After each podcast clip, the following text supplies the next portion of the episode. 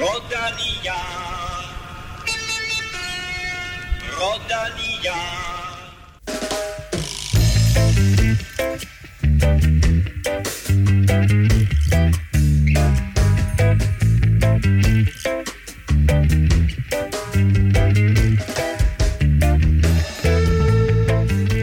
VM er overstået, efteråret er over os, og dermed ved man, at det næste store cykelløb nærmer sig. Det femte og sidste monument køres lørdag, når 175 ryttere skal Lombardiet rundt. Men det er faktisk ikke det eneste store løb i weekenden, for knapt er præmieceremonien overstået i Italien, før rytterne søndag indtager Frankrig og kører Paris-Tour. Vi har sidste års vinder med på telefonen lidt senere, og har du glemt, hvem det er, så er han dansk og hedder Søren Krav. Der er sket en masse i cykelsporten de sidste par uger. Vi giver dig det store overblik senere i udsendelsen. Du kan også glæde dig til quiz, spiltips og naturligvis masser af Speedy og Stefan. Velkommen til Kim Plesner og Stefan Djurhus. Tak. tak. Øh, Stefan, hvordan går det på tier.dk? Øh, jamen, det går jo rigtig godt. Vi er jo helt op på 354 nu. Øhm, og dermed så skal vi også have offentliggjort vores øh, vinder af Magnus Korts øh, ungdomstrøje fra øh, Dubai-tur, hvor han jo blev tor. Sådan. Det gør vi øh, lidt senere i udsendelsen, hvor vi også trækker en vinder af et freebet på 200 kroner til årtid, og det er altså blandt alle dem, der støtter os på tier.dk. Tak til jer alle, og husk at sidder du derude og lytter, så har du altså mulighed for at støtte os både på velropa.dk og på tier.dk. Kim, så er der noget med, at der er kommet en god, eller øh, skal vi kalde det uh, underholdende anmeldelse på iTunes. Ja, lidt, lidt, lidt vanvittig. Uh, ja, skal vi bare læse den? Jamen, jeg, jeg gør bare det. Ja. Altså overskriften er Elming tilbage i Vild med Dans. Sådan. God start. Udråbstegn. Skrevet af Fremtidspaul. Af hvem? Fremtidspaul. Godt. Der kan man allerede se, at... Øh, nå. Dengang Rolf var med i Vild med Dans, kom jeg til at fortælle min kæreste, at jeg gerne ville se programmet. Det viste sig, at Rolf ikke kunne danse, da han vist nok havde brækket et ben, og senere i programmet blev han også skadet og måtte udgå. Lige siden dengang har jeg været tvangsindlagt til at se det program hver aften. Tak, Rolf. Men nu har jeg været så heldig at anskaffe mig et Bluetooth-høreapparat, så jeg kan høre Velropa podcast, når jeg sidder foran fjernsynet sammen med kæresten fredag aften. Elming er helt forrygende, når han snakker om noget, han ikke har forstand på. det kan vi jo kun bakke op herfra, vil jeg så sige som indskudsætning. Og de to andre ved ikke engang, hvem der er europamester. Forrygende underholdning. Det tror jeg så, der var en af os, der vidste. Som, Nej, du, bare ligesom jeg husker det. Ja, jeg kunne, vi kunne ikke helt huske det, og du sad og klogede dig, men ja, der, der, det tog også lidt, det tog, det tog 10 sekunder for meget at komme ja, i tanke om ja, det. det er rigtigt. Nå, så skriver Fremtidspaul, øh, ej, spøg til side, middelmåde i underholdning, men, helt, men helt klart bedre end vild med dans. Just kidding, fortsætter Fremtidspaul, så det bliver bedre og bedre det her nemlig. Det er helt klart min favoritpodcast, svinger han sig nu op til, og jeg vil anbefale den til alle. Og så det, jeg faktisk elsker allermest ved den, det kommer til sidst. Det er sandsynligvis den bedst sammensatte trio siden Ørkens Sønner. og, og, og det allerbedste ved det er jo, at for, udover at det virkelig mærkelige med Ørkens Sønner, er, at for dem, der kender til dem, at det er en kvartet. Så de er fire. Præcis. Og, og, og, og, og vi er tre en gang imellem, når vi har Tina Møller eller andre med i studiet, ja, det er så er vi fire. Men, uh, men det, det er den bedste trio siden Ørkenens Sønner. Ja, det, det, det, tror jeg, det, det skal være vores slogan fra nu af. Lyt til Europa Podcast. Den bedste trio siden Ørkenens Sønner. Du kan som altid finde os på iTunes, SoundCloud, Spotify eller i din foretrukne podcast-app til Android. Og når du så er inde og lytte, så vil vi altså sætte øh, stor pris på både stjerner og en anmeldelse. Og tak til øh, Fremtidspol for den her fine anmeldelse. Det er vi rigtig glade for. Husk, at du kan følge os på Twitter og Instagram på Snablag Velropa og på facebook.com-velropa. Mit navn er Claus Elming. Du lytter til Velropa Podcast, præsenteret i samarbejde med Otte fra Dansk Spil.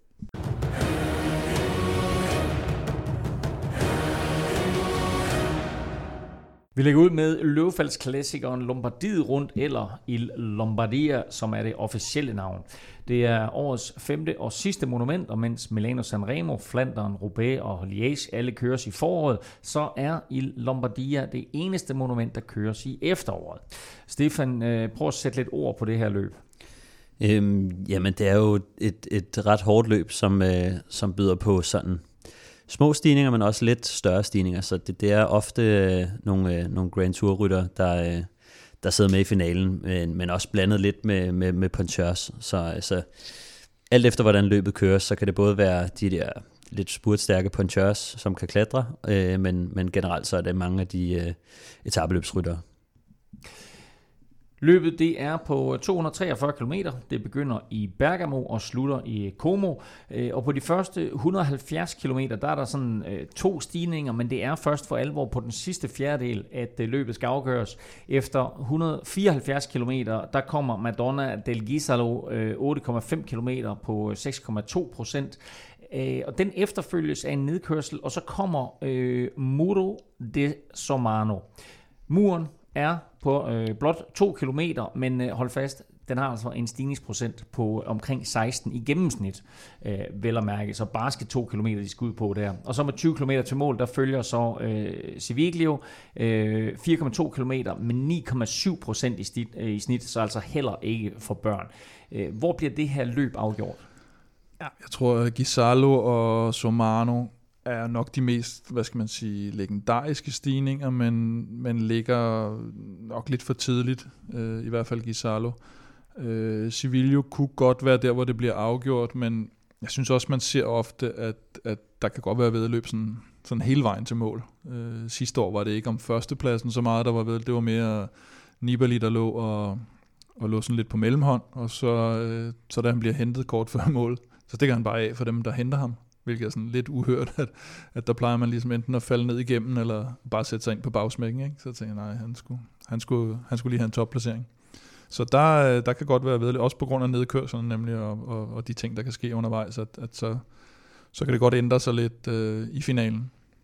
Og hvis vi sammenligner med de andre monumenter, hvor ligger i Lombardia så på hårdhedsskalaen?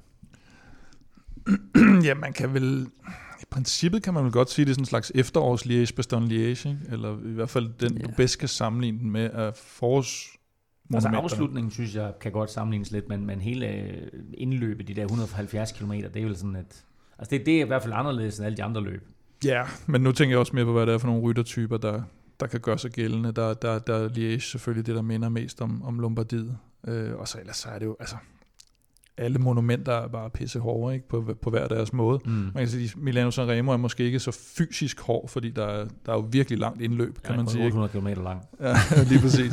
så der er det den der ekstrem eksplosive finale, hvor, hvor det hele bare bimler og bamler, der er, der, der er det svære ved det. Ikke? Men, øh, nej, men jeg synes, det, det, det er svært at sige. Og der er også det der med favoritterne. Ikke? Jeg tror også, jeg havde en lille diskussion med en på Twitter om, hvad, hvad var så favoritløbet, ikke? og det er jo fuldstændig individuelt. Det er også et, et cykelløb, hvor det er også ofte lavet lidt til dem, der aldrig rigtig har fået forløst øh, deres sæson. Altså, mm. på, på nuværende tidspunkt af sæsonen er det jo, altså, dem, der har motivationen tilbage, er ofte dem, der, der ikke har fået forløst øh, deres målsætninger. Øh, så man ser ofte øh, nogle af de stjerner, som man måske lidt har glemt fra foråret. Øh, ja, vi så det med Pinot sidste år, der, ja, der fik jo smadret meget af sin sæson, og så lige pludselig så kom han mm. tilbage i de her italienske løb og, og vandt, eller ikke vandt, men ja. kørte i hvert fald godt men i det, mange af dem. Også, også cykelløb, hvor finalen starter relativt tidligt, mm. øhm, så, øh, så der, der er meget cykelløb på pengene, kan man sige, fordi man er lidt tvunget til at, til at åbne op øh, ud fra Gisalo og øh, Modi Somano, som endda på, du nævner jo før, de, de stejle 16 procent der i to kilometer, men den har også et lidt længere indløb, øh, som den hedder Col, Colmar di Somano, tror jeg, i, i sin helhed, ikke? men man taler rigtig meget om de sidste to kilometer, som virkelig trækker tænder ud. Så der, der kan man ikke undgå at, at, at se en masse udskilling. øh, så det er i hvert fald øh, grovsorteringen, der bliver lavet der. Det bliver det er, det der ingen tvivl om, de der to kilometer, de, øh, de bliver værd at holde øje med. Øh, noget, der også er værd at holde øje med, Kim, det er, at der er faktisk to optagsløb, som øh, det godt kan svare sig sådan lige at, at, at skille lidt til, hvis man skal spotte vinderkandidater til Lombardiet rundt.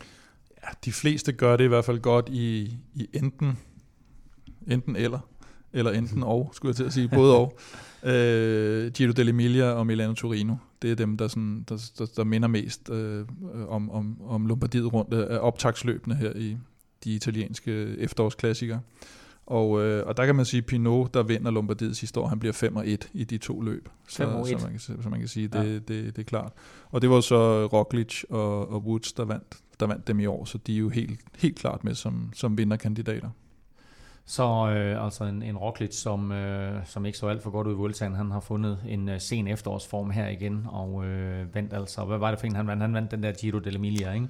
Jo, han vandt to af dem faktisk, øh, så, øh, så han, er, han, er, han er meget han, godt han, han, han er kørende. Den anden uh, Torino der, der vandt han jo også lidt, fordi at de... Nej, det var Trevalli, var det sine. Det er rigtigt. Ja. Uh, men der, der blev de andre frontgruppen jo vist forkert. Jo, en sejr, en sejr, som han siger.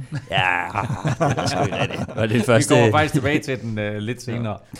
Sidste års vinder af Lombardiet rundt, Thibaut Pinot, han stiller ikke til start, og det gør hans landsmænd uh, Roman Bardet og uh, Julian Alaphilippe heller ikke. De har alle tre sagt adieu for i år, og så au revoir i uh, 2020. Uh, nu har du lige nævnt Roglic uh, og Woods, Kim. Uh, hvem er sådan ellers de vigtigste bejlere til sejren i år?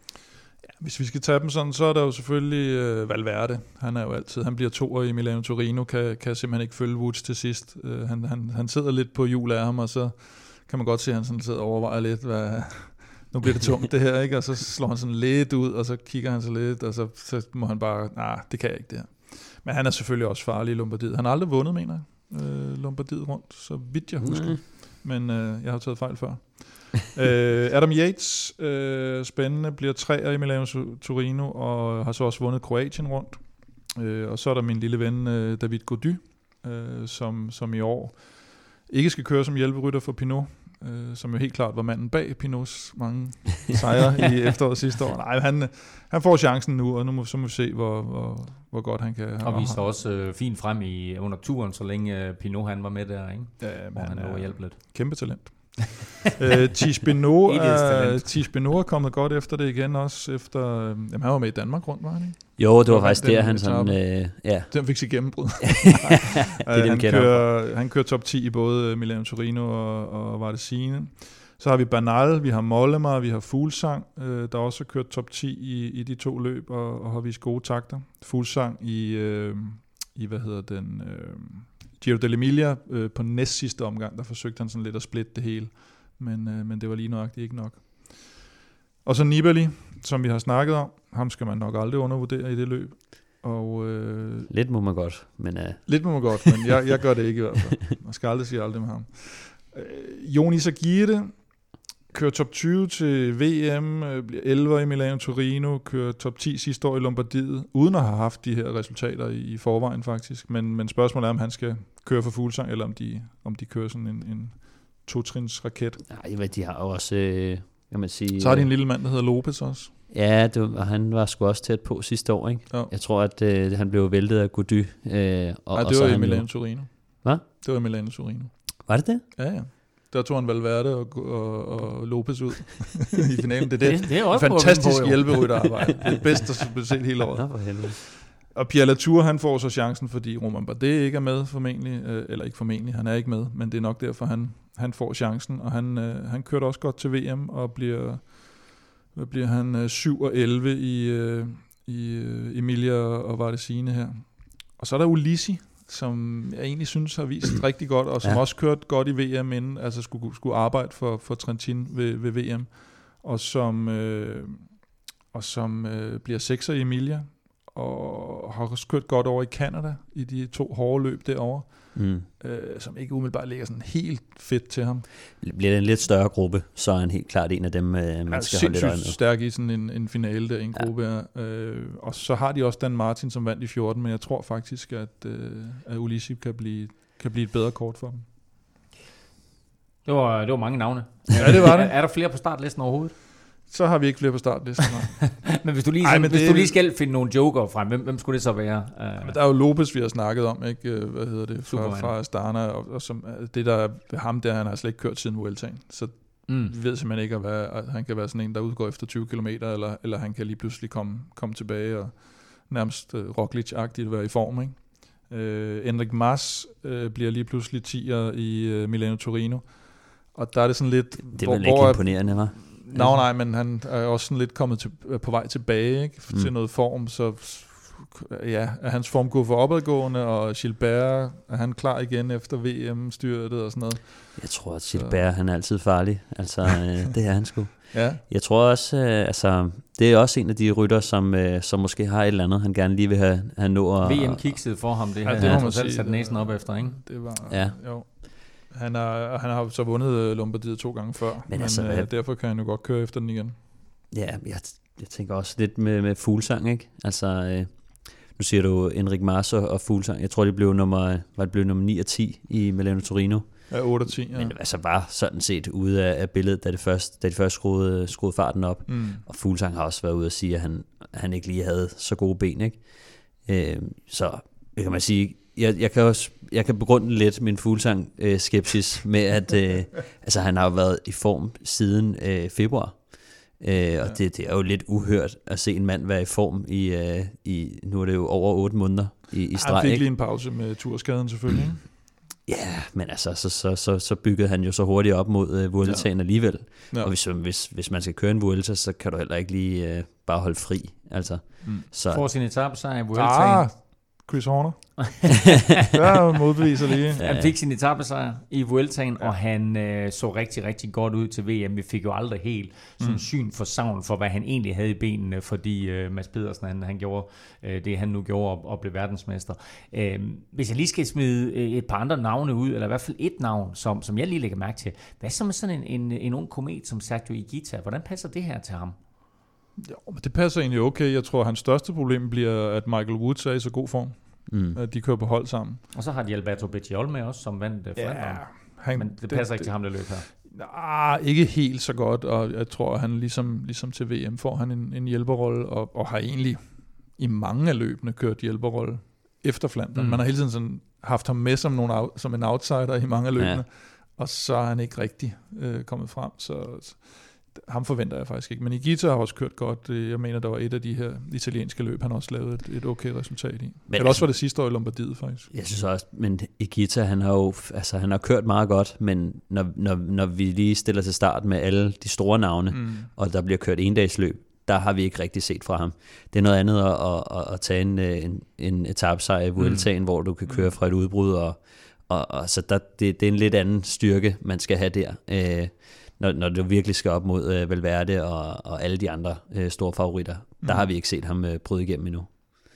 Jeg kigger bare på, øh, også på, på den sæson, som EF har haft, øh, og det vil jo være fint for dem også lige at krone med en sejr her, om det så skal være øh, Michael Woods er selvfølgelig favoritten øh, for, for dem, men altså det kan jo godt være, at, at de spiller det kort ud også.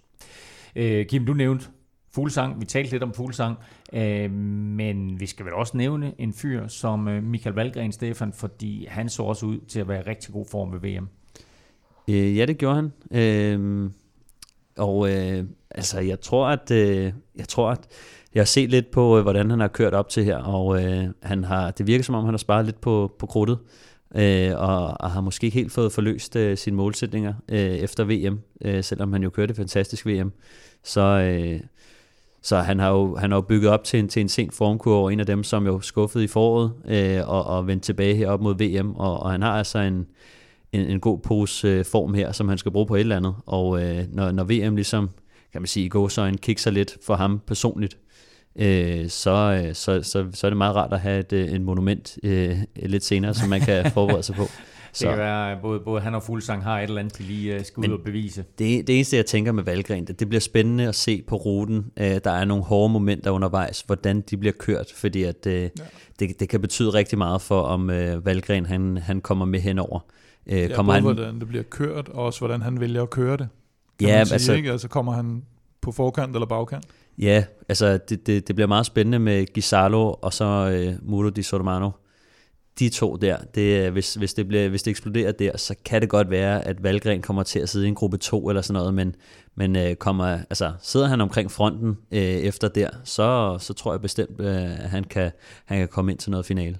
På det her tidspunkt sidste år, der blev der kørt øh, VM i Østrig, og der havde vi en, øh, en stigning, som øh, var endnu hårdere end den der Moto di Sormano, øh, hvor han kom først ind på, og øh, både han og også havde jo lidt at håbe på, at han kunne holde den hjem, og måske endda kunne vinde VM der sidste år. Hvis han er i samme form nu, mm. så kan han også besejre og bestige Moto de Sormano, og så er der altså en chance for, at han kan gøre det godt øh, i det løb her, øh, Michael Valgren.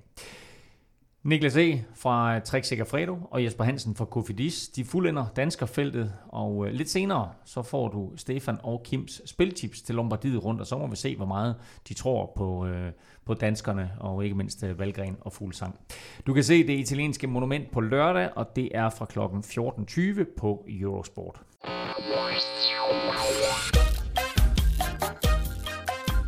I tirsdags havde vi ingen quiz. Der kunne du til gengæld høre interview med landstræner Anders Lund, Rolf Sørensen og tre af de danske VM-ryttere, der tilsammen giver dig et rigtig fedt indblik i både forspil og efterspil af Mads Pedersens VM-sejr, så øh, den er helt klart et lyt værd. Men øh, naturligvis ikke en normal Velropa-podcast uden en quiz. Og øh, jeg havde egentlig forberedt en quiz, og øh, i mit manuskript der står der Rocky. I får ikke at vide hvorfor. Fordi, jeg tror øh, den, godt, jeg ved hvorfor. fordi den gemmer jeg. Hvor, hvorfor tror du? Hvad? Det er Roglic. Det, Nå, det er Roglic, der er Rocky. Nej, dog ikke, men, men godt forstå. Nej, øh, det er ganske simpelt, fordi øh, der er to danskere. Hvad, hvad er den højeste placering, en dansker har fået i øvrigt i, i, øh, i Lombardiet rundt? Ved I det? Oh, Okay, godt. Jamen, det er ikke så højt igen. det er dejligt, at I ikke ved det. Vi har, Fire? aldrig haft, vi har aldrig haft en dansker på podiet. Men der er faktisk to danskere, der har kørt sig ind på en fjerdeplads.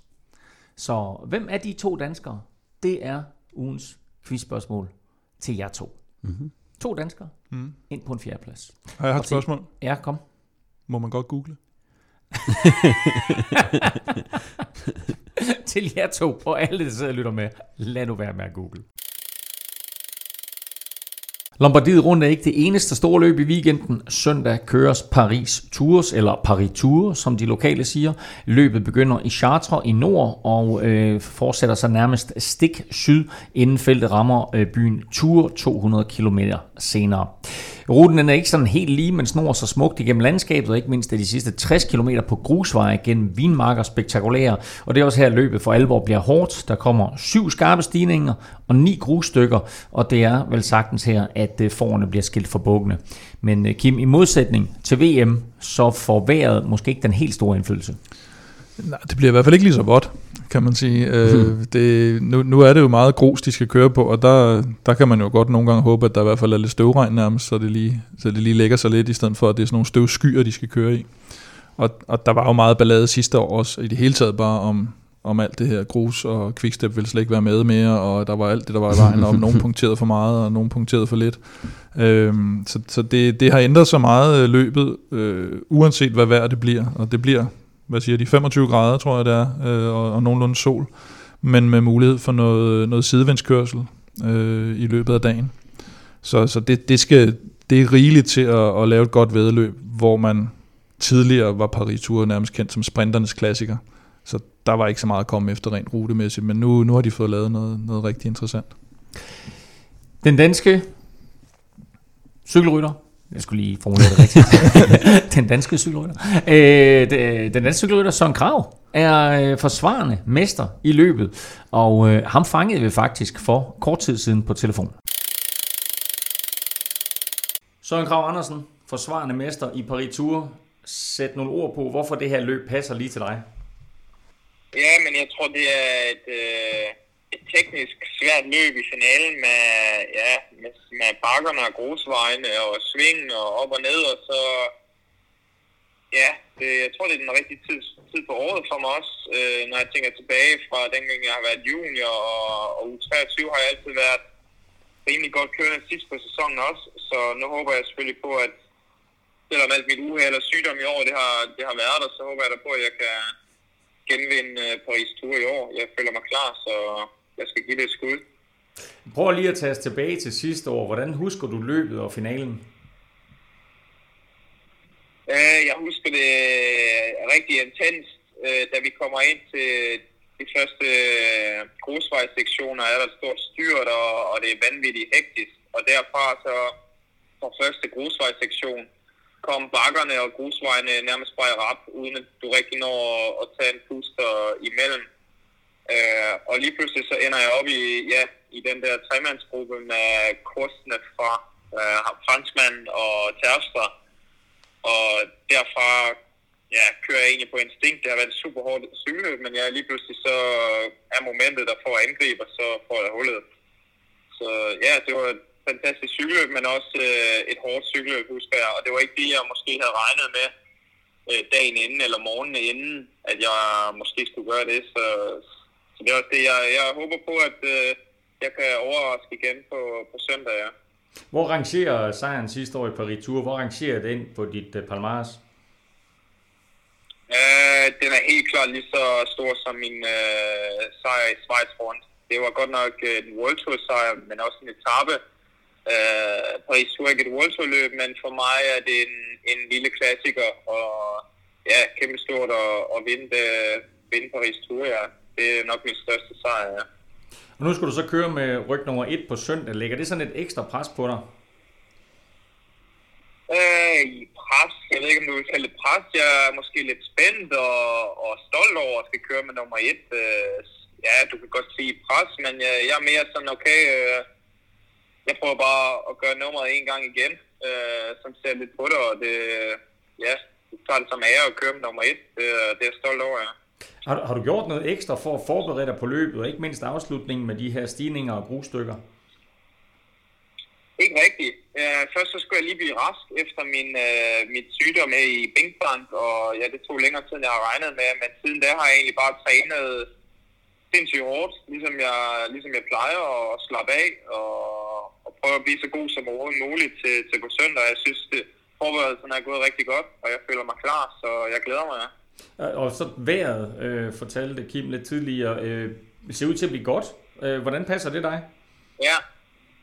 Jo, men det passer egentlig meget godt, og der skulle også komme lidt øh, noget vind til sidst nede ved Tours. Øh, og tørvejr passer mig fint, men, øh, men, det, men lidt vind på løjpen er, er også fint for mig, så, så det er næsten ligesom sidste år. Og så skal du køre øh, sammen med din bror. Er, er det specielt for dig? Ja, Ja, det, det glæder jeg mig faktisk rigtig meget til. Det tror jeg næsten, det betyder mere end, øh, end nummer et. Øh, okay, jeg vandt løbet sidste år, men jeg glæder mig rigtig meget til at komme tilbage øh, og køre løbet sammen med ham, fordi jeg tror også, det er et løb, der passer ham rigtig godt. Og sidst vi kørte sammen på Grusveje var, tror jeg næsten måske øh, GP Herning, hvor vi blev nummer 1 og 2. Så, så jeg glæder mig rigtig meget til at køre på grus med, med ham igen. Det skal jeg da bare gentage.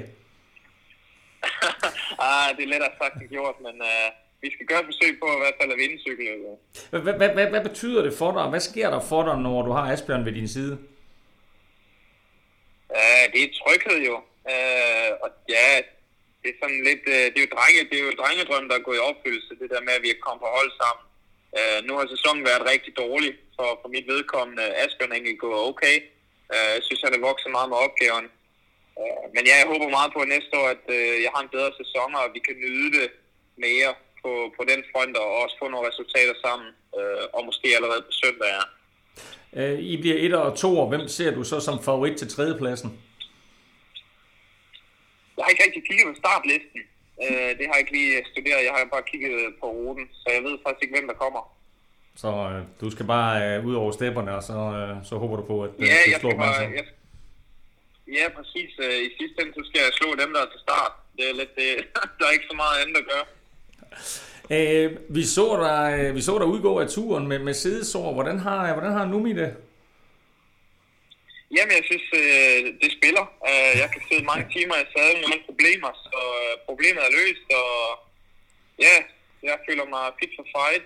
Benene er gode. Jeg har lige været nu en, en uges tid i, i Sydfrankrig og forberedt mig det sidste, så jo, det, jeg er klar, som jeg, som jeg siger, ja. Og så, så nævnte du selv et par gange det her med, med sygdom, der har præget øh, dit år, øh, småskader og så videre. Ja. Har, har, det, har det været svært ja. for dig at bevare gejsten? Uh, både ja og nej. Gejsten har været der hele tiden, men, uh, men jeg har bare jeg har haft nogle problemer, som har holdt mig tilbage. Øh, det har også været en del af det, der har været gejsten, hvis man kan sige det sådan, men, men jeg giver ikke op, og, og det jeg elsker, det er at køre på min cykel. Så det er også derfor, at jeg, jeg kommer 100% klar på, på søndag. Det er for at vise, at, at jeg er en dygtig cykelrytter, og at jeg vil det her 100%, og det, og det er på grund af uheld og sygdom, at min sæson har været dårlig. Og nu, som jeg siger, jeg har haft en måned nu, hvor det virkelig er spillet, så jeg glæder mig til at, at komme ud og give den gas, og så forhåbentlig har jeg lidt, lidt held i sprøjten også. Og hvad, hvad har det betydet for, for Sunweb og for dig, at øh, Tom, Tom Dumoulin blev skadet i Giroen og sådan aldrig rigtig kom tilbage? Jeg ved ikke rigtig, det, det har ikke betydet rigtig noget for mig. Øh, selvfølgelig, taktikken i Tour de France har ændret sig, men, for mig har det ikke rigtig ændret noget. Øh, jeg har, vi har ikke på holdet har vi ikke rigtig hørt noget om situationen i forhold til, til ham og Sunweb. Det, det har fungeret, det, det, har, det er sket bag kulisserne. Så det har ikke påvirket mig på, på nogen måder. Uh, det kan jeg ikke sige nej. Og så har vi fået en dansk verdensmester. Hvor, uh, hvor så du løbet? Ja. Jamen, jeg så det i min sofa, uh, ja, derhjemme. Jeg tror, du sad bedre end de fleste, der var med i det løb. Ja, det, jeg sad og fulgte rigtig godt med, og ja, dybt imponerende, og gåsehud og, og kuldegysning, og hvad man nu ellers får, når man ser en dansker rulle over det. Hvordan, hvordan, hvordan reagerede du i finalen, der, da de sad tre, og, og Mads han så slog de to andre? Ja, jeg tror lidt ligesom mange andre. Først så, så tænkte jeg lidt, ah shit, Fanderpol, uh, øh, Prinsen, det er hurtige folk. Men så Fanderpol eksploderer, og så tænkte jeg, okay, nu, kan han sgu, nu går han i hvert fald på podiet. Og så i spurten, ja, lige pludselig, så, så ryger han bare ud af, ud af vejen som en kanonkugle og, og hen over stregen. Jeg kunne faktisk ikke rigtig tro det, da, da jeg først så det i de sekunder der, men ja, det skete, og ja, dybt imponerende. Ja. Jeg er stadigvæk lidt i chok over, ja. er, du, er du sådan lidt ærgerlig over, at, at du ikke var med på holdet der til VM? Øh, og hvad, var, var det din sygdom, der var grunden til det? Øh, jeg var ikke rigtig ærgerlig over, at jeg ikke var der, fordi at, øh, jeg tror, at de otte mand, der var til start, de var bedre end mig på den dag der. Så jeg tror, det var, ja, det var det helt rigtige hold. Det så du, de vandt cykelløbet. Selvfølgelig ja, altid fedt at være der, og, og, og du skriver historie, men, øh, men sådan skulle det ikke være. Og jeg, jeg sagde også øh, nej tak, fordi at jeg ikke var klar efter mit sygdom i bænkbank. Efterfølgende havde problemer med, med leveren. Maveinfektionen har sat sig på leveren. Så det var, det var ret kompliceret, og det tog mig meget tid at komme ud af det der sygdom der. Øh, så ja, lidt trist, men øh, ja, Danmark vandt, og, og det er stadigvæk, jeg er på en eller anden måde også stolt over, at de gjorde det, og jeg, jeg er også en del af landsholdet forhåbentlig i fremtiden, ja. Det er i hvert fald øh, godt at høre, at du er tilbage på, på toppen, Søren. Øh, tak fordi du var med her. Vi, ja. glæder os, vi glæder os meget til søndag, og glæder os til at se både dig og Asbjørn på podiet. Ja, men jeg er glad for, at I kigger med. Jeg skal prøve at gøre jer lige så stolte, som uh, da Mads han vandt. Ja. Godt at høre, at Søren Krav han er tilbage i fin form. Han nævner her to store favoritter. Begge to med efternavnet Andersen. ikke så mange andre. uh, Stefan, hvem skal vi ellers holde øje med på søndag?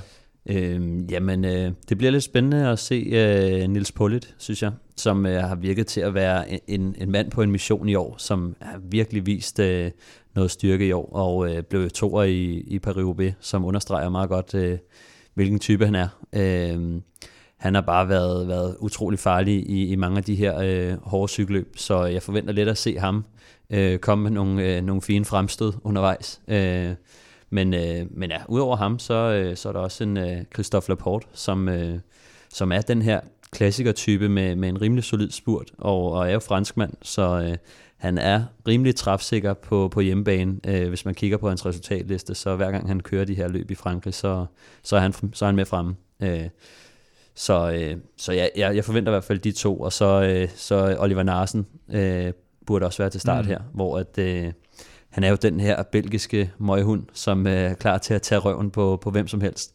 Øh, og har også været utrolig øh, stærk øh, i år, uden at, sådan at have de helt store resultater, men øh, virker til at være i form, og, øh, og han kan også det her, og, og kan også gøre det færdigt, hvis han kommer til stregen i en, i en mindre gruppe.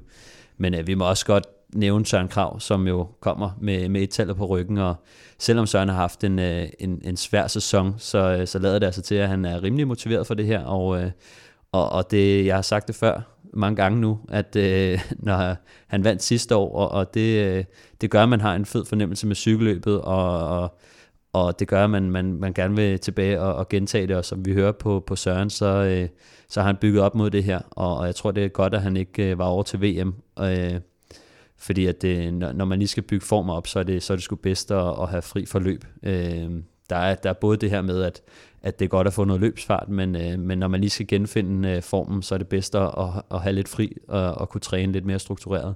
Det er i hvert fald en sådan krav, som vi hørte interviewet her med, øh, med masser af selvtillid, og også selvfølgelig glad for at, øh, at være tilbage på, øh, på noget, der minder om toppen. Nu må vi så se, om han kan leve op til det på, på søndag. Det bliver i hvert fald super, super sjovt at, at følge ham der. Nu har du lige nævnt de, de sådan, topfavoritterne her. Mm. Er der andre, vi skal holde øje med? Ja, jeg har, øh, jeg kunne ikke rigtig finde ud af, hvem jeg skulle tage med, men øh, hele Francis de holdet øh, er, er, ja, altså de, nej, de kommer faktisk bare med en, ja. med en stærk trup. Øh, de har en, en gut, som hedder Max Zero med, som er en, øh, en sprinter, som har gjort det rigtig godt. Er måske den hurtigste på deres hold, og det er i hvert fald lige nu, og det er til trods for, at de har øh, Arnaud Demar med os. Øh, jeg tror, han får svært ved at... Ja, jeg tror, jeg tror det bliver for, for hårdt for ham. Det kan, Men, det, kan, øh, ja. det kan snilt være. Det er, jo, altså, det er jo et rigtig hårdt cykelløb, de har fået stablet på benene nu. Mm. Øh, og, og, og nogen har brokket sig over, at det ikke er det, det gode mm. gamle, dejlige, flade ja. øh, Paris mm. Tours. Øh, men, øh, men derfor kunne det godt være en øh, Arno Demar, som, som også kan lidt mere end bare sprinte, og så har de også Stefan Kyng med, som jo vi så fra VM, øh, hvor stærk han var kørende. Mm. Øh, var jo lige altså, ved at sætte... Det er faktisk, jeg synes faktisk, Stefan Kyng er, er et, øh, et, et godt forslag, fordi øh, det her det, det, det, det blevet et rigtig hårdt løb, Paris Tour, mm. og vi så jo også sidste år den gruppe, meget lille gruppe, som, som Søren han ender med at sidde i på tre mm. mand, hvor han jo så slår hullet, øh, og der er det hele jo splittet i atomer. Så sker det igen, øh, lidt ligesom vi så med VM, så er Kønge jo et godt bud. Det er det, og det gør jo også, at de kan spille ud på lidt forskellige måder. Øh, jeg tror ikke, det bliver et cykelløb, hvor det, det, det bliver kontrolleret. Så, så det, det bliver meget vel et, et cykelløb, hvor der kan blive angrebet lidt på skift. Så, så derfor bliver jeg nødt til at nævne hele Francis Ducheux. fordi vi, de... vi holder øje med, med, med de blå og røde der.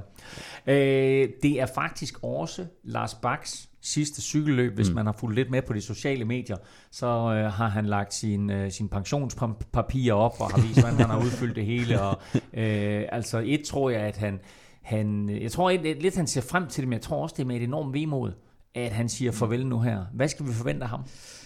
Oh, jamen, øh, jeg tror ikke, at øh, vi skal forvente så meget, men jeg håber, at vi får ham at se øh, prøve, prøve sig lidt af. Prøve på et eller andet. Øh.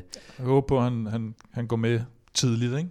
Så, yeah. så for ellers så bliver han også så bliver han fanget på, på bagkant. Ikke? Han, skal, han skal ud og opsøge noget, ja, det er... øh, hvis han skal noget, og, og, og, og vise sig altså lidt ligesom, uden sammenligning i øvrigt overhovedet, men netop det der med, at der også er nogen, når de kommer ind til Champs-Élysées, når det er sidste gang, de kører, at så, så kører de lige i forvejen for at, at lige vise fladet, ikke? og så ved de egentlig godt, det er sgu ikke sikkert, det holder, men, men så prøver de i hvert fald. Og jeg vil sige, Lars Bak har lagt sig i front på Champs-Élysées hvert år, ja, det har han gjort und, undtagen hans sidste år. Ja, men altså, hvad kan man sige, han skal jo køre væk inden, øh, hvad kan man sige, omkring 160 kilometer, de har kørt, så begynder ja. bakkerne, gruset. Der skal han nok afsted inden, hvis han skal være med i cykelløbet. Men han kører også på et hold, øh, som, øh, kan man sige, gennemsnitsalderen er vel 35 eller sådan noget. Jeg tror, de har, de har Mark Cavendish med, som jo altså, ja.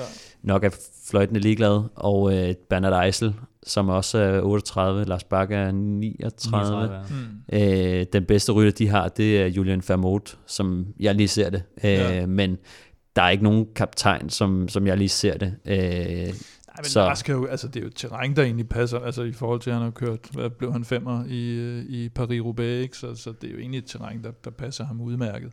Men øh, måske er det et terræn, der passer en, en 35-årig Lars Bak lidt bedre end en, en 39-årig. Hvis altså, man, kan, man kan også sige, at uh, Team Dimension Data har haft et uh, ganske enkelt forfærdeligt år, øh, nærmest uden sejre, og øh, masser af skuffelser også for de danske ryttere. Så øh, det her det er vel også et løb, som, som de håber på at sætte en smule præg på. Øh, og måske også, som du nævner, øh, få øh, iscenesat en øh, Mark Cavendish. Ja, jeg tror ikke rigtigt. Jeg tror, han er lidt smuttet for i år, faktisk. Øh, jeg tror, at øh, det kunne meget vel være, at han skal køre Paris Tours og, og en tur til Kina bagefter som, som straf, oh, fordi at han ikke øh, han har ikke øh, de, Nå, det, det er ikke gået så godt mellem ham og, og, og teamchefen der. Øh, der har ikke lige været de resultater, som de havde håbet på, for at sige det mildt. Øh, og, og det er ikke kun Cavendish skyld, men, men jeg kan forstå lidt på det hele, at, at øh, han ikke er den, der bringer den gode stemning mm. øh, i bussen. Øh, og, og når du er den dyre mand, der ikke præsterer, og du ikke bringer god stemning heller, så begynder det at blive sådan lidt øh, irriterende. Så jeg, jeg tror egentlig, det virker som om, at han nærmest er smuttet for i år. Øh, og, øh, og derfor så, så tror jeg ikke, at der er, der er noget, hvor Lars Bak skal sidde og føre hele dagen for en Cavendish, for jeg tror ikke, han kan være der i finalen alligevel. Så. Og også rygter om, at han øh, til næste år skal til Bahrain Merida. Øh, Søren Krav nævnte faktisk lige øh, de to kompaner, som han sad med i det afgørende udbrud sidste år, Benoit Kostnefra og Niki Terpstra Øh, hvad skal vi forvente af dem? Jamen, jeg, jeg håber lidt på at, at se dem begge to. Øh, jeg synes, øh, nu kan Søren ikke lige huske, hvad han hedder, øh, men, og det kan jeg godt forstå, fordi at han kørte jo op til dem. Øh, han kom med et, et drabligt hug og kørte op til de to, og så ville han ikke føre. Og øh, så var der jo rimelig dårlig stemning, hvor at øh, Terpstra jo så vælger at, ligesom at stoppe, da, da Søren han kører. Der øh, kigger Nicky Terpstra bare på ham og siger sådan, ja, så må du lave et eller andet. Ja. Og han kigger bare på Terpstra som, at ja, det må du lukke, og så får Søren lov at, smutte afsted. Øh, så han, han var det her lille problembarn sidste år, hvor der ikke så god stemning omkring ham, tror jeg, men øh, jeg synes jo egentlig, at han kørte meget godt. Han, han lukkede jo hullet op til dem med, med et drabligt hug på en af stigningerne. Så på en eller anden måde synes jeg, at han var, han var meget sjov at se på, selvom øh, han ikke er, han er mere en, en kold kamel end en, en led hund, ikke? Og så, han er okay talent, synes jeg. Øh, men, det er han nemlig, han er ung også, ja, ja. Øh, så, så det, det kan være, at han vender tilbage med lidt mere hår på brystet. Og øh, Terpstra var vel den eneste hollænder, der sad fremme, da, hvad hedder han, Van der Poel øh, eksploderede i VM. Der mener han var den eneste hollænder tilbage i gruppen. Ja, det kan så godt være. Så, øh, så formen altså, må være et eller andet i hvert fald. Og så kigger jeg ned over startlisten, og så ser jeg, at øh, Rival Readiness de skal køre, og jeg kigger de her syv rytter med, de har med, men der er ikke nogen Stefan Djurhus. og det skuffer naturligvis vel Europa Podcast, at vi gør alt for at gøre dig til en stor stjerne, men du bliver altså ikke udtaget til det her løb. Sales. Hvem har, hvem har Rival med, som vi så skal holde øje med? Øh, jamen, øh, så jeg så startlisten passede ikke lige helt, øh, så jeg måtte lige skrive til en af dem, og jeg skrev lige til Tobias øh, Kongstad, fordi jeg vidste, han skulle ned og køre det. Og han stod ikke på startlisten. Øh, så jeg spurgte ham lige, øh, hvad, hvem er det lige, der skal afsted, og, og, og hvad, hvad tænker vi? Jeg, jeg kunne godt lidt regne ud, hvordan planen var, men, øh, men det, det kunne godt se ud som om, at altså, de kommer til start med den svenske mester Lukas Eriksson, som øh, har kørt rigtig stærkt i år, men ikke har haft øh, rigtig nogen resultater til at bakke det op. Øh, jo, altså han, vandt øh, det, han genvandt det svenske mesterskab, men øh, det, det, tror jeg, øh, det tror jeg, vi to kunne have gjort på en, på en tandem, faktisk. og der skal lige siges til lytterne her, at der kiggede Stefan ikke på Kim. Nej, det er Ej, det, var, ej, det, det kan godt være, at vi havde, vi havde klemt ind på en toer der, faktisk. Kun ramt punktet. men, øh, men ja, Lukas har faktisk kørt rigtig stærkt. Øh, bare lige for at sige det sådan. Og, og derudover så tror jeg også, de har øh, Emil Vinjebo som, øh, mm. som en af deres øh, topkandidater med. Øh, han har nok bøvlet lidt med den øh, men, i år, men jeg tror simpelthen bare, at han har trænet for meget. Han er en af de der sådan enormt flittige øh, cykelrytter, som, som nogle gange kan, kan blive fanget lidt på, at han er overmotiveret. Øh, men vi har set ham før blive, øh, blive træer i øh, Trobrolion øh, tidligere i år, som er den her øh, mini paris øh, eller hipsternes paris mm, ja som vi har kaldt det før. Øh, så jeg ved, at altså, han er god, og, og han var også fantastisk kørende i, i Yorkshire, da, da kamp han, øh, han kørte på podiet der. Som sprinter, der har de øh, Nikolaj Brygter og Stokbro, som nok kommer til at køre lidt, øh, lidt afventende. Øh, og, og ja, se om de kan, de kan komme så langt ind i cykelløbet, hvis, hvis det skulle blive en, en lidt større gruppe. Og øh, til, til udbrud, der har de tre, øh, tre rimelig store motorer i, i Rasmus Kvade, som jo kørt godt til, til Danmark rundt, og øh, Norskov, som kørte en flot fjerdeplads hjem til, til U23 enkeltstarten i, i mm. VM. Og så til sidst uh, Tobias Mørk, som, som også er en, en kanonstærk cykelrytter, øh, som er holdets mand. Øh, men øh, han, øh, han vandt øh, den danske postkop sidste år, så altså, han kan godt køre cykelløb. Øh, og jeg så lige forleden, at øh, hvad det foregår, så han, kørte, han var lige ude at køre 300 km. Øh, så, 300? Ja, så Hvor, han... Hvorfor? Jamen, jeg tror, at Tobias, han er, han er motiveret, og, og jeg tror, han, han kunne godt tænke sig... Han har nogle ting, han skulle af med. ja. så det er de færreste, der, der på nuværende tidspunkt i sæsonen har lyst til at køre 300, men, wow. øh, men det viser, at han har noget motivation for, for at komme ud i et udbrud der. Han skal altså øh, lige køre en øh, 240 km, 217 km helt præcist øh, på, på søndag øh, i det her Paris Tourløb. Udover de seks danskere på Rival, så har vi altså Lars Bak på Dimension Data samt brødrene Krav og også VM-helten Kasper Pedersen med for Sunweb. Paris Tour kan ses på TV2 søndag, og det er fra kl. 15.10. Vi er nu oppe på 354 dejlige støtter på tier.dk. Tusind tak til jer alle. Det betyder mere end I lige går og tror. Og sidder du derude og synes, at øh, det du hører, det er sgu da egentlig meget fedt, så kan du altså også blive en del af klubben. Beløbet, du donerer, det er valgfrit, og du donerer hver gang vi udgiver en ny podcast. Og når du så donerer, ja, så deltager du altså automatisk i lodtrækning om fede præmier. Du kan finde link på både velropa.dk og tier.dk. Vi har trukket lod om vores bog Lede hunde og, hold, øh, og kolde kameler. Vi har trukket lod om den her fantastiske VM-pakke med en VM-hat og underskrift af Mads Pedersen. Vil du vide, hvem der vandt der, så lyt til forrige podcast. Øh, og så har vi altså også en ny præmie i spil. Og fordi vi er forbi 350, så skal vi allerede nu have trukket den her præmie ud, eller i hvert fald offentliggjort vinderen. Og Kim, lad os lige først få sat nogle ord på, hvad det er, præmien er. Jamen, det er jo Magnus Korts øh, ungdomstrøje fra Dubai Tour 2018 øh, med autograf på og med originale rygnummer på. Og så er det en øh, muset. Ah, Hvad hedder det? En slynge. Slynge. Det er muset, det er, hvis, Madpose. hvis man er lidt fims, ja. Så siger man Eller svensker. muset. Ja. øh, og en øh, kasket med øh, begge dele, også signeret af Magnus Kort. Det er ikke hans øh, VM Europa kasket. Nej, ikke endnu. Nej, er der nogen, Den er der ikke ved, hvor spillet. den er? Ja, men den er stadigvæk... Hvad fanden var det, han sagde, da vi var ude på? Den ligger i har grøften han, i ja, den har, Yorkshire. den har, nej, han har den derhjemme og sådan noget. Det, det snak, og så tænkte vi, snakkede vi noget om, at den var måske lidt halvsvedig efter sådan en tur der, men det var vist ikke så galt. Men øh, vi skal også, og vi kommer senere, og det kommer vi ikke til at afsløre i dag, men, øh, men der kommer noget, noget lækkert præmie øh, allerede, vi har på tapetet.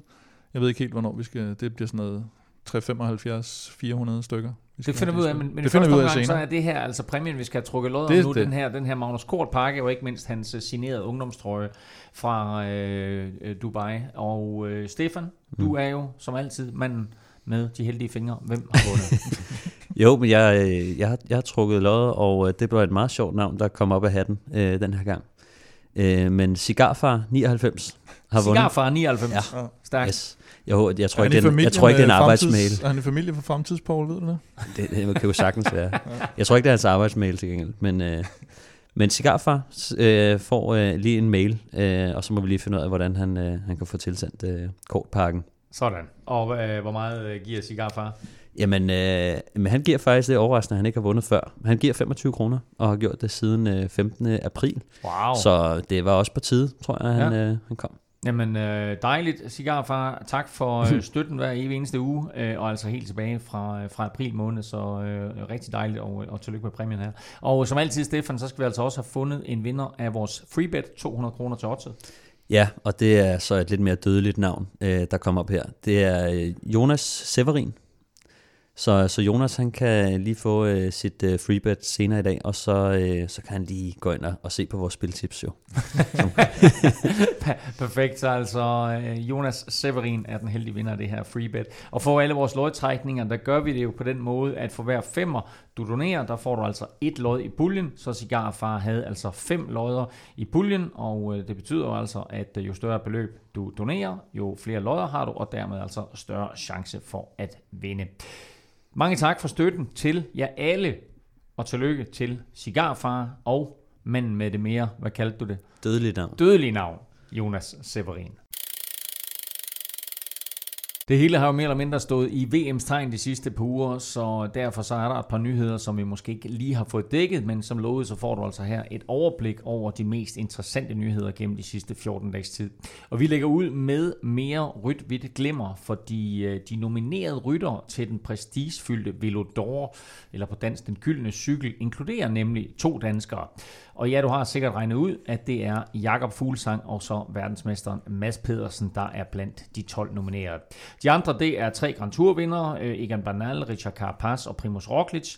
Så er det de to unge kometer, Remco Evenepoel og Mathieu van der Poel, sprinterne Caleb Ewan og Elia Viviani, samt Philip Gilbert og naturligvis Julian Alaphilippe.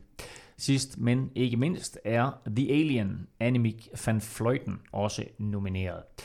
Velodor, den øh, gives hvert år til øh, årets bedste cykelrytter, og hvis jeg siger Alan Philippe, hvad siger I så? Det er en fransk cykelrytter, som måske er blandt øh, Fortæl mig, favoritter. fortæl mig mere. Ja, fortæl mig ja, mere. ja.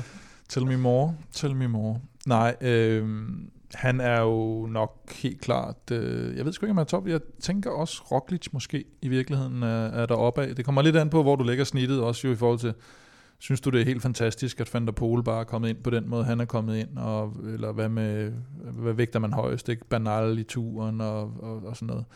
Men, men jeg synes sådan, hvis man, hvis man tager sådan lidt øh, alle ting i betragtning, så må det næsten blive eller Philip eller Roglic.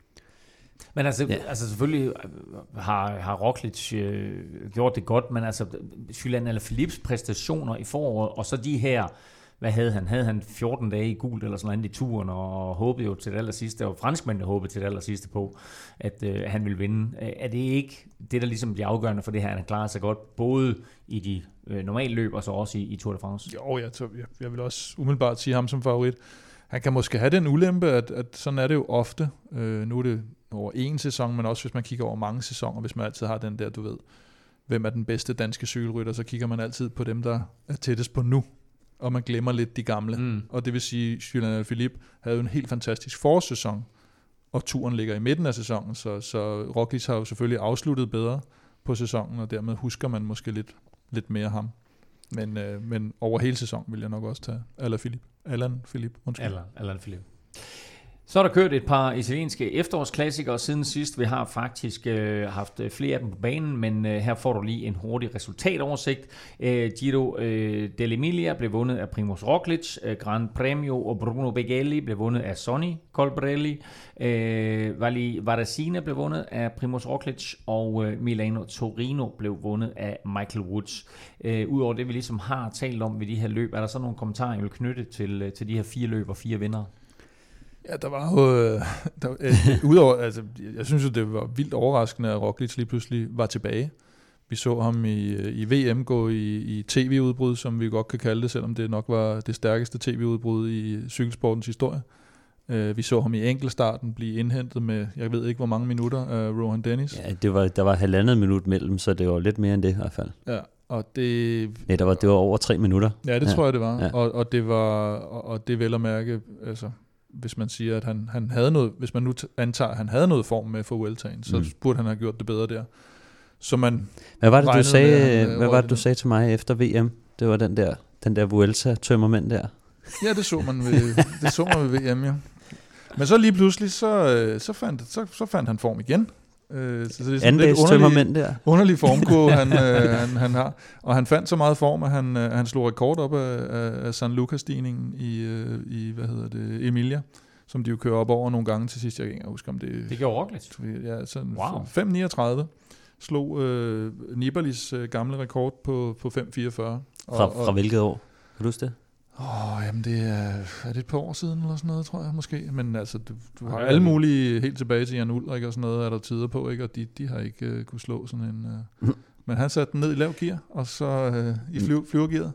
Og så julede han. Så julede han det gjorde han sgu. Nogle gange, når man har tømmermand, så kan man, man kan lige, der er sådan en gang imellem, hvor man lige kan ramme. Det er ligesom, hvis man er færdig, for eksempel, så kan man også godt køre top 10 i de italienske klassikere. Og sådan noget. Sagtens. Sagtens. Og så nævnte de faktisk lige tidligere det her med, at uh, Roglic jo rent faktisk lidt fik foræret sejren i, uh, i, i Vardasine, uh, fordi uh, der var noget med, at der var en frontgruppe, ja. som blev vist forkert vej, eller hvad? Ja, det var faktisk uh, alle de, de største navne, uh, stort set en, en 10-15 mand, der, uh, der vist kom den forkerte vej i en, i en rundkørsel, og uh, fortsatte sådan lidt for lang tid. altså, jeg tror, jeg ved ikke, jeg så, da jeg så klippet, så kunne man se sådan, at det var ikke bare lige 100 meter, altså de var kørt sådan betragteligt ned øh, af, af, en vej, så, så de var ude af cykelløbet i hvert fald, og, og det åbnede så lidt op. øh, det åbnede op for nogle andre. det åbnede op for cykelløbet igen, ikke? Ja, ja. Øh, men faktisk så synes jeg også, at øh, det er meget interessant, at øh, Valverde har kørt øh, alle de her øh, fire, øh, og ikke har vundet nogen af dem. Oh, han, gør, han gør klar til uh, i Lombardia. Uh, Rowan Dennis er færdig hos uh, Bahrain Merida, men hvor skal han hen til næste år, Kim? Det er der lidt rygter frem om.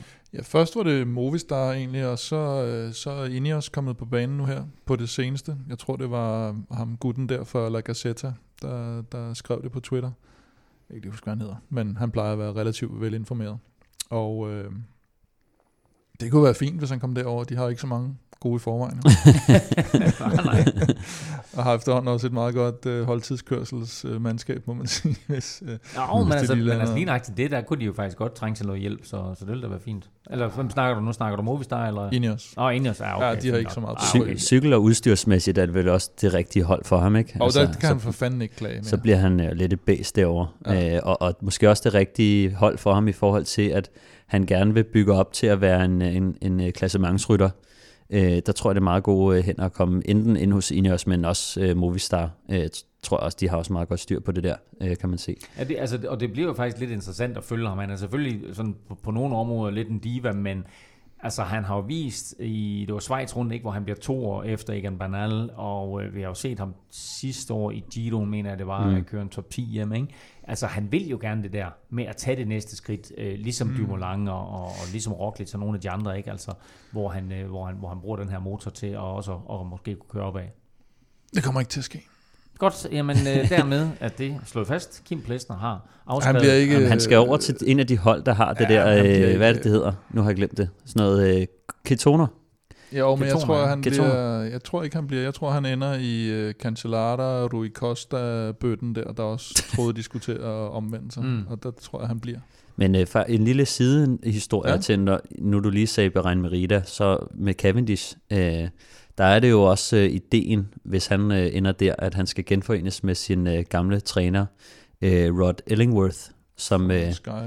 ja, som har været ind over British øh, Cycling og har, har ligesom været, kan man sige, sige, ikke, han er ikke skyld i, at Cavendish har fået succes, men har ligesom været øh, bagmanden øh, bag øh, Cavendish, øh, kan man sige, øh, cykelopdragelse, og, og stod også ligesom bag hans øh, VM-sejr i, i 11 i, i Danmark. Så, øh, så det kunne være meget sjovt, hvis han ligesom skal, skal lidt i gang igen, og jeg ved, at han, han gerne vil, vil have noget OL-guld øh, til næste år, så, så der er, På banen, eller? ja, Ja. ja, øh, gud, ikke, ikke i, i, i, i landvejen. Men, lige- men vi har set før, hvordan han øh, har fundet motivation i det, øh, Mm. i at køre bane, så, så det kunne være meget sjovt at se ham til Bahrain Merida, som altså umiddelbart virker lidt til et mismatch, men, men med en gammel træner der, og et, og et, øh, og et, og et mål i, i noget OL-bane. McLaren og som sponsor, ikke? Jo, og det, det, det tror jeg også, at øh, Mm. hvis, hvis det er det, der sker, så, øh, så, så tror jeg, det kunne være meget sjovt at se ham der. Men hvis vi godt må skive, lave off-topic, så har jeg øh, løst mysteriet om lækkerpik. Nå, What? Hvad så? Hashtag lav. Det viser sig jo, øh, min kollega Sara, som er hollænder, at øh, vi havde det her om øh, lækkerpik, og vi regnede med, at det betød øh, lækkert billede, Ja. som var jo pole, så det var derfor, de sagde sådan, hey, der er en, han siger. Men på hollandsk, der, der kan det både betyde slang for, hey, altså lækker fyr, men også lækker pik. Altså det pik hedder også pik på hollandsk. Det er helt nyt for mig. Kim, den her sektion, den klipper du ud. vi har lige en sidste ting, vi skal snakke om, og det er, at øh, Bjørn Ries og company øh, i den forgangne uge kunne fortælle, at de ikke går efter at lave eget mandskab, men øh, derimod søger en fusion. Øh, Dimension Data har været nævnt, og så har vi jo selv tidligere også her bragt øh, Katusha op. Øh, hvem sætter I jeres penge på? øh, jeg tror sgu mere på, på Dimension Data, som jo næste år kommer til at hedde en NTT. Der tror jeg Ja. på, så, så tager jeg Katusha. Ja, ja. Jeg ved sgu ikke, altså de har jo ligesom få, fået en aftale med, med Israel Cycling Academy. Ja, men problem, øh, eller, Øhm, og, og ja, så tror jeg bare, at det er sådan det der russiske ja, altså, noget Katusha der. og Israel, de slår sig sammen på en måde. nej, Ikke? det er nemlig det, der ikke sker. Det, det sker ikke, eller hvad siger du? Jo, det der sker er, at Israel overtager Katushas licens, men Katusha fortsætter ikke som sponsor, de fortsætter som tøjleverandør. Katusha laver cykeltøj. Men de får stadig navn på. Det tror jeg ikke. Nå, men jeg, har, jeg har bare set flere steder, at øh, de nævner dem som Team Katusha Israel Cycling Academy, mm. eller omvendt. Øh, det kan jeg ikke lige huske. Men det, jeg, jeg, jeg synes i hvert fald, som jeg læser det, at de vil, de vil fortsætte med at bruge cykelholdet til at promovere deres tøj. Ja. Jeg, jeg ved sgu ikke, om de... Altså, det kan godt være, at de gør det nu, og så håber de på at få en anden sponsor ind, der så kan afløse dem, Mm. så de kun bliver tøjleverandør. Så det kunne så- så være... det virker til at være et mere naturligt match i forhold lide, til, til. til Dimension, øh, som har... Hvad? Jeg kan ikke lide, du siger virker til. Nå. Du skal sige lader til. Det lader til. Ja, tak. øh, i, i form af, at de har øh, Valgren, de har øh, får Stokbro. Øh, men på den anden side, så kan man sige, øh, NTT er hvis dem, der ejer Dimension Data, som, som er en lidt større virksomhed. som, øh, som måske ikke har brug for pengene, hvor at Israel, Katusha, ja. øh, måske virker som et hold, der, der har lidt mere har brug for en, øh, nogle, nogle ekstra penge. Så det, ja, det bliver sgu spændende at se, men jeg, jeg, jeg, tror, også... jeg sætter sgu mine penge på, at han gerne vil over til, til noget dansk, og, og vil lidt væk fra, fra det russiske. Ja, han har, ja, det han, har, jo... han har før prøvet det russiske. det er en meget, meget god pointe. Ja. Nå, prøv at høre. Ja. Øh, vi finder ikke ud af det før, det, før det sker, eller at vi eventuelt er heldige at uh, få en kommentar fra uh, Bjarne Ries eller en af de andre i uh, organisationen der.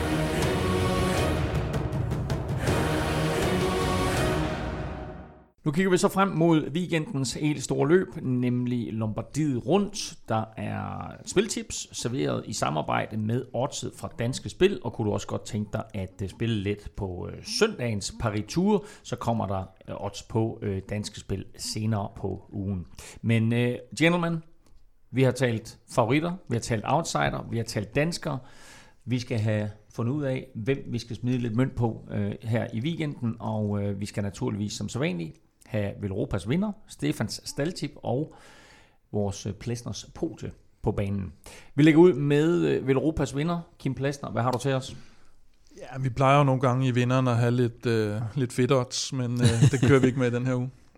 Øh, jeg har taget øh, Adam Yates til odds 22 står den normalt til, men vi har fået danske spil til at booste den helt op til 30 som vinder. Wow. På, Ja, han kørte jo, hvad blev han? Blev han træer i Milano Torino og vandt øh, Kroatien rundt her. Ja. Så, og jeg synes, han så lidt overskudsagtig ud. Og, og det, det, jeg synes ikke, det er helt usandsynligt, at øh, han lige har, har, har toppet formen til det her. Øh, I hvert fald øh, er det et ret voldsomt odds, synes jeg. Øh, odds 30. Sådan. Jamen, det var da kæmpe odds. Jeg tror, det er et af de højeste, vi har haft øh, i Han kan jo også spilles i top 3 selvfølgelig, hvis man, øh, hvis man fedter lidt med Og det er så omkring 7 stykker, eller hvad? Ja, jeg kan ja. faktisk ikke huske, hvad det, det eneste, der, der, der er lidt, kan være lidt bekymrende, det er, at den ikke slutter direkte opad. Øh, men altså, han har før, vi før vist, at han, ja. han godt kan afslutte lidt, så, så en, en, en lille gruppe af, af, af, hvad kan man sige? Favoritter? Ja, ja. altså bjergrytter eller, eller noget, der, der tror jeg også, han, øh, ja. han kunne gøre det. Det øh, lyder som det odds, der normalt vil øh, være forfinde i øh, Stefans staldtip, men øh, hvad mm. har du fundet til os i den her uge? Øhm, jamen, altså, jeg, øh, jeg har et eller andet med Valgren, øh, som øh, jo... I modsætning til Fuglsang. ja, ja, men altså, øh, jeg tror, at øh, Fuglsang er selvfølgelig lidt, lidt oplagt, men, men altså, jeg tror ikke, jeg tror ikke på ham. Og, det har vi øh, ligesom kunne forstå. Det har vi etableret nu. Det bliver også skrevet en del om på Twitter i øjeblikket, tror jeg. Hashtag Stefan tror ikke på fuglsang, skal vi have lavet, tror jeg. Øhm, nej, men øh, Valgren, øh, han ramte jo øh, formen for lidt over en måned siden, øh, da vi så ham i, øh, var det Britannia Classic, det var, med en fjerdeplads. Og siden da har han bare kørt rigtig stærkt øh, i Canada. Og til VM, øh, VM får han jo et, et, et kæmpe resultat egentlig, øh, og bliver sekser.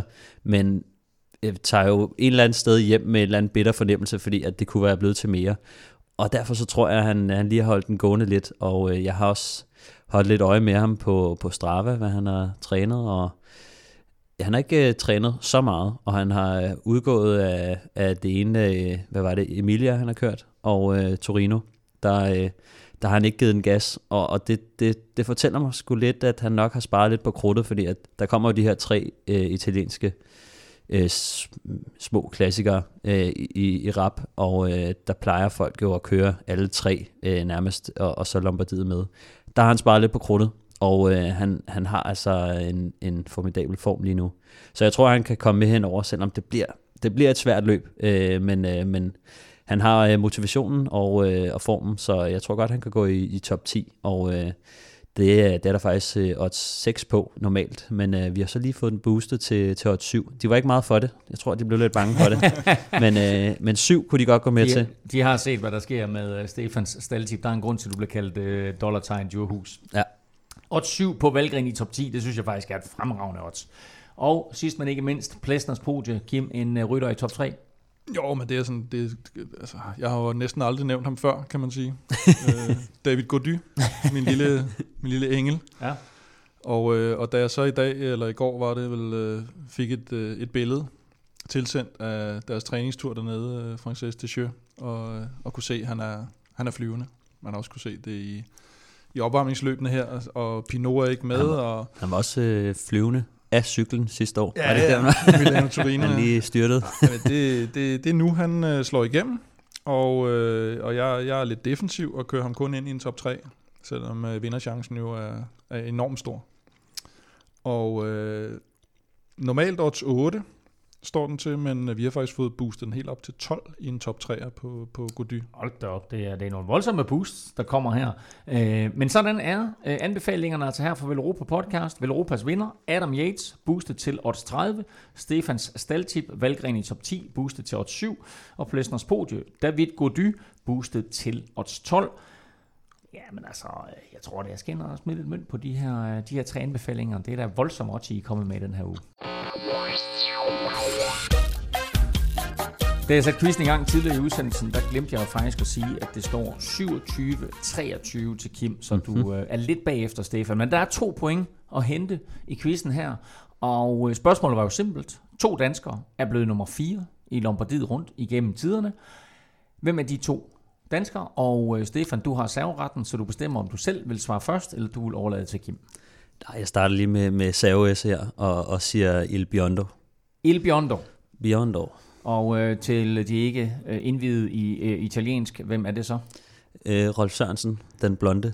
Den blonde, korrekt. Øh, det er et meget, meget, øh, meget, meget øh, flot bud, øh, Kim. Du, man får ikke at vide nu, om det er rigtigt. Nej, nej, Okay. Det var også mit eneste bud. Tænk, at du ikke det. øhm, kan det være et trickspørgsmål, så det er Rolf Sørensen to gange? Øh, jeg vil sige det på en måde, Rolf han er blevet nummer 5 to gange. Og så er han faktisk også blevet nummer 4 en enkelt gang. Så et Så point, ikke- til, så et point til. Stefan indtil videre. Kom, så skal jeg jo komme med mit bud. Nej, nej, det var dit bud det der. Nu er det Stefan igen. Ja. Jeg tænker, øh, du, du gav os et lille øh, cue tidligere. Ja. Øh, Rocky. Rocky Balboa. Og så tænker jeg sådan, det er Rolf og noget med B. Så det er et spørgsmål, om det er Bjarne eller Bo. Så øh, jeg tror, jeg tager Bjarne. Bjarne Ries er et øh, fremragende bud. Kim? Nå, men så, så siger jeg Bo Hamburg. Så siger du Bjarne Ries to gange. så siger jeg Bjarne Ries to gange. Det er hverken Bjarne eller Bo. Vi skal have et sidste bud fra jer hver. det, var, det var Sørens. Det var Sørens. Vi skal, øh, vi skal lidt med nymoden. det var Søren Lilleholdt. Uh, Søren Lillehold. Det er ikke så nymoden, synes jeg. Åh, oh, jeg ved det slet ikke. Øhm, Søren- jeg Søren. tager et vildskud, jeg siger Chris Anker Sørensen. Wow. og så out of nowhere, så hiver du Chris Anker Sørensen op. Og Kim, det er fuldstændig forkert. det rigtige svar er Rolf Sørensen i 1995 og Jakob Fuglsang i 2010. Åh, nå. Jeg var sgu da sikker på, at jeg havde siddet og researchet på Fuglsang, og han netop ikke... Men øh, øh, jo, hans, nå. øh, hans bedste placering er en øh, fjerdeplads. Så et point til øh, Stefan, og dermed altså reducering til 27-24. Vi er tilbage om præcis uge, det vil sige næste torsdag. Og på det tidspunkt, de her, der er ruten for næste års Tour de France faktisk offentliggjort. Og øh, Kim, i den anledning, der er der noget med, at du har inviteret gæster. Ja, i hvert fald, altså den, den ene gæst, vi har jo hele to, og den ene gæst er specifikt inviteret på grund af det, det er Kasper Ankergaard, vores øh, senior rutekorrespondent, som også øh, var med sidste år og, og dissekerer turruten. Og øh, det kommer der som regel nogle, øh, nogle ret sjove øh, nørdede ting ud af. Og så har vi øh, en gæst, som øh, måske ikke er så nørdet, en øh, mere sådan gammel vedløbstype, øh, Matti Brechel, som, øh, som kommer forbi øh, og nok egentlig bare snakker cykling. Og bliver øh, dejligt at høre, hvad, øh, hvad, der, hvad der skal ske øh, nu her karrieremæssigt for Mathieu Brichel. Vi ved jo, at han er blevet sportsdirektør for EF, og bliver spændende at høre om, omkring hele den proces. Kim kan du følge på øh, Facebook, Twitter og Instagram på Snablag Velropa. Stefan finder du på Twitter på Snablag Stefan Djurhus. Undertegnet finder du på Twitter, Insta og Face på Snablag NFL Ming. Tak for nu. Tak fordi du lyttede med. Tak til vores partner Otse fra Danske Spil. Andiamo.